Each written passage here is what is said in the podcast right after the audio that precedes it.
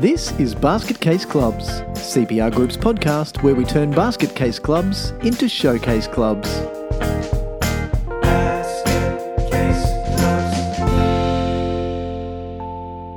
Hello, everyone, and welcome back to Basket Case Clubs. My name's Michael Connolly, and it is again my pleasure to be your host on this journey of basket casey goodness. Joining me, as always, well, as usual at least, is Steve Connolly. G'day, Steve. Hey, this is not a basket casey goodness episode. This is an AGME goodness episode. I love AGMs because they only happen once a year. and some of you will remember the story that Michael told about talking with his youngest son Ethan, who said, "Oh, you know, lamenting some painful AGM from memory." Michael, you'll be able to correct me if I'm wrong. And he said, "Oh, yeah, the good thing about annual general meetings, at least they only happen once a year." And Michael turned to him and said. They don't happen once for us, buddy. Not for me. but, but I'm so- really excited. AGM's are it's it's a funny thing that in most clubs uh, they have had at least one painful AGM where there's been angst in the lead up. You know, people are planning to misbehave and then they turn up and do misbehave. Um, but or really, they don't know how to behave. They sit there and just, you oh, know, yes. well, how, yeah, we, we talk, we've talked about that before. So, for, for those of you listening live or listening live, uh, listening soon after this, I'm listening live. and we have a webinar coming up on this topic. So, we thought that in the lead up to that webinar, which is going to be on the 10th of October at 12.30 so it's a lunchtime listen for you we thought we'd do a bit of a teaser for that and introduce some of the topics beforehand because it'll give us more of a chance to delve in deeply and steve i'm sure that when you do that you'll um, encourage people to have a back listen to this as well you're better now putting doing the webinar wait so i'm doing the webinar? No, i'm happy to take it off your hands. We usually fight over this we do fight over this one. So an agm is that meeting that happens only once a year that, in your club? In, in per, yeah per per organization yes. Uh, that is it's it should be largely ceremonial, but a lot of people get it wrong. So a lot of people try and do too much at the AGM. A lot of people don't know how to control the, the rowdy mob at the AGM. A lot of people get scared about the fact that the AGM is a chance for people to have a vote, to have a say, mm. which is, uh, you know, this is a democracy. So we're supposed to have an opportunity for the members to lead the organization, and the AGM is that chance it's a chance where they get to say, these are the people that we would like to be our leaders. Yes, we're happy with the financial performance, and no, we're not. And this is what we want to do about it. Uh, these, and then some, maybe some ceremonial things as well. So if we appoint a patron, for instance, if we've got life members, but that should be about all. And we'll, as we go through this little mini series on AGMs in the lead up to the webinar, we'll, we'll touch on each of those steps. But we just want to introduce the, the topic today and go through the first steps. And so I think that having an opportunity to listen, particularly because now we're nearing the end of September, and a lot of, particularly in sport, a lot of sports clubs have their financial year end at the end of the at the end of September, and that's because they're a winter sports code, for instance, and that nicely for them puts their entire season within a financial year, and then their AGM comes up in two or three or four months after that. So it's it's this hopefully gives you a little bit of a chance to think about each of the things that we present and get them underway, and then come back and get your next dose of basket casey goodness in preparing for your AGM. so. Uh, we should probably i mean we've hinted by saying it happens once a year but sometimes in discussions with really new volunteers they even ask you keep saying agm what is an agm so maybe we should break that down in the first instance and explain what an agm actually is. An annual general meeting.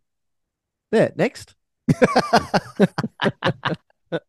Oh, you should have been a teacher, Michael. no, then I would have just written it on the whiteboard. Or I'm old enough to remember having blackboards when I was a kid. Not slates everywhere. Shut up. so yes, it is as as you say though. Uh, really, um, a meeting at which the statutory business, the stuff that you've got to do at that meeting, should happen, and uh, all too often that really important statutory stuff kind of takes a back seat, doesn't it, to the the other nonsense that often brings a lot of people to these meetings. And when things, what's always fascinating for me is that when things are ticking along positively, no one turns up. No one sticks their hand up to take on a position. And it's only when the shit hits the fan that everyone, you know, comes out of the woodwork and wants to have their say and tell the board or committee who've just given up at least you know the last year of their life for the betterment of the organisation how shit a job they've done in some Yeah. cases. And look, I'm speaking you know quite critically there. And often, um, it is, you are talking about outlaws, though. I am, I am. When you go to as many AGMs or involved as many in as many clubs as we are, which you know it's well over ten thousand now. You the, even if it's only two percent, two percent of ten thousand is bigger than two percent of one.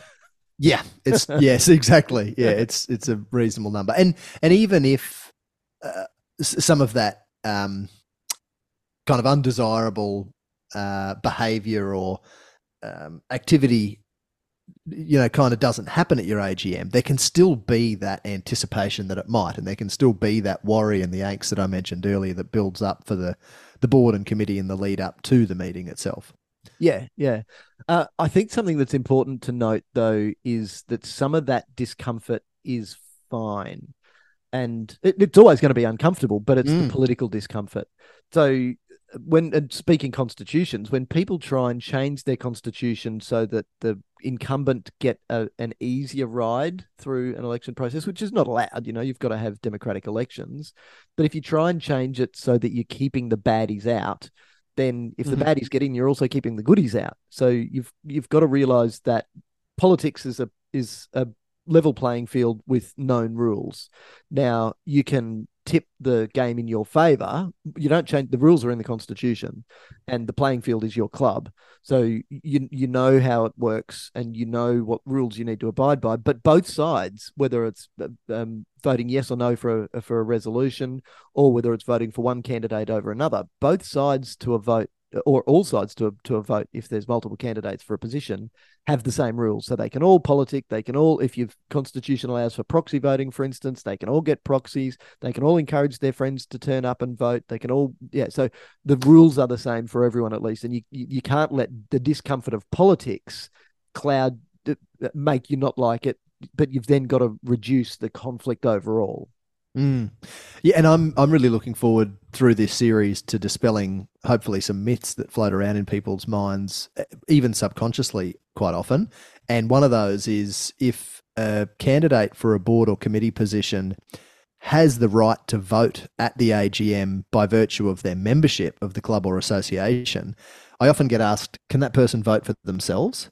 Of course, they can vote for themselves. There's a pretty good chance they think they're going to be the best person for the job. Yep. So as long as they hold a vote as a member, they can absolutely vote for them themselves in the election process. But also, as you say, that the constitution is critical in really clearly uh, mapping out the process for the meeting. And all too often, we see constitutions or organizations, in some cases, that have just adopted the model rules, where there's ambiguity in the document, and that can lead to real discomfort, maybe beyond the point of um, reasonableness, as you say. You know, some discomfort's okay. It helps you to do the right job in preparing and dotting the i's and crossing the t's and ensuring that the meeting is, uh, you know, called and held in a proper way.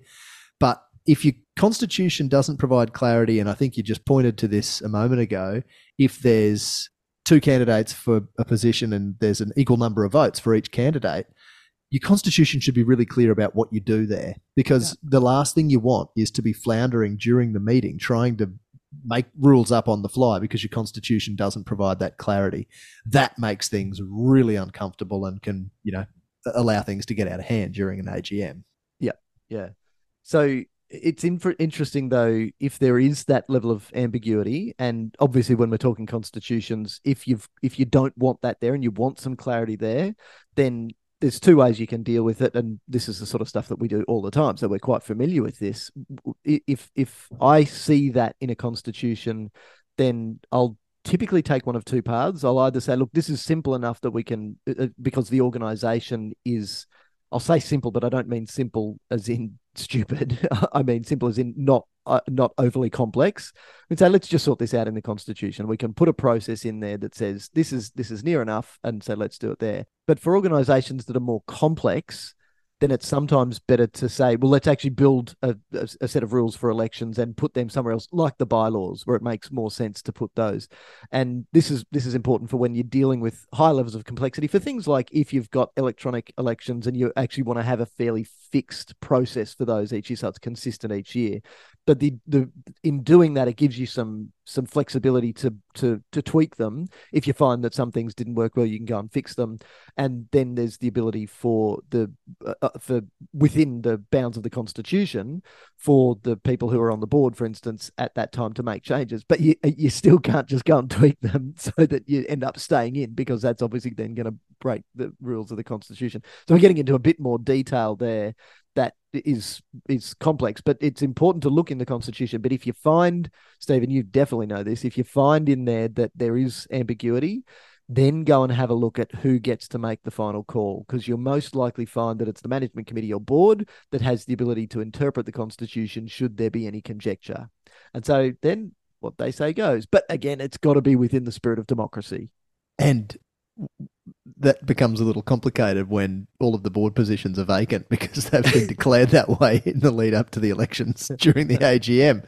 Wait, who's going to interpret this? We don't have a management committee. So avoid that if you can. Hence, ladies and gentlemen, why Steve and I spend a lot of time at AGMs. yep. Yeah, and you just know the face, Steve, the face that people look at us when they go, Can you? And then you just see this face, he goes, Yep. And you go, yes, we can answer that. you go through the process. Thank heavens they're here. Yeah, the nerds. Yeah, yeah. So another question, another myth that I'm hoping that we can dispel through this series is this question about audited financial statements. So this is an item of statutory business. The financials must be presented to the members. As you've said, we run a little democracy and the members must be kept well informed as to the organisation's financial position and the money that we've made and the money that we've spent in the preceding financial year. So this question that was asked to me only earlier this week in the last few days, you know, uh, football clubs having difficulty getting a response from the person who was appointed as their auditor at the last AGM. And they now are exploring options for appointing a new auditor. And the question has come up do we need to have our financial statements prepared, ready for presentation to the members at the AGM? The answer is an unequivocal yes. That is a must have. It is one of the required items of business. And for that reason, we say have your financial statements absolutely ready before your AGM so that you can tick that statutory box and get them uh, get them to the auditors straight away. So your finance, so you should be using financial management software that says, "Boom, the year's closed. We've got some, uh, we've got some receipts that, uh, sorry, we've got some invoice that we haven't yet paid. We've got some outstanding money that we're yet to, but we know that. So boom, we draw the line in the sand and say that's the how the position is at the end of the financial year. So there shouldn't be a massive delay in getting the books to the auditor in the first place.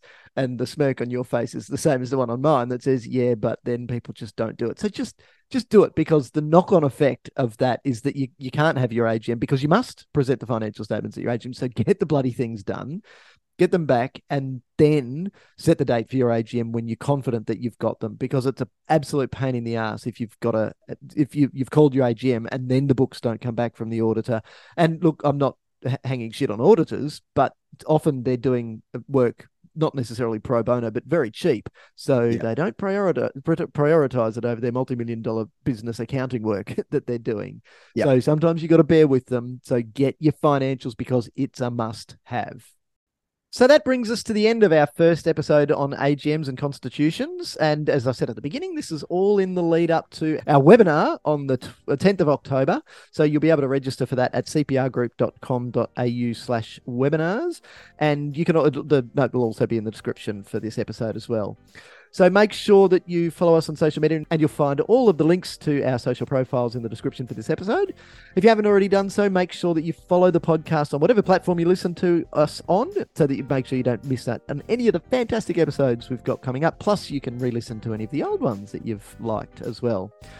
So, uh, with that, Steve, as always, it's been an absolute pleasure talking AGMs and constitutions. It's funny how, like, when we sit down and have a glass of red, we still talk about AGMs. Don't you shouldn't admit that to people. Shouldn't tell people this, Michael. Uh, thanks again, Steve. It's been a pleasure. Thank you, and I look forward to talking more AGM stuff in the coming weeks. All right. See you later. Bye.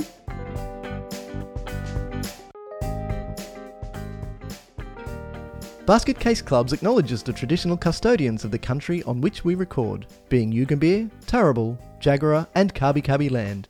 We recognise their enduring connection to land, waters, and culture, and pay our respects to elders past, present, and emerging, and extend that respect to First Nations listeners.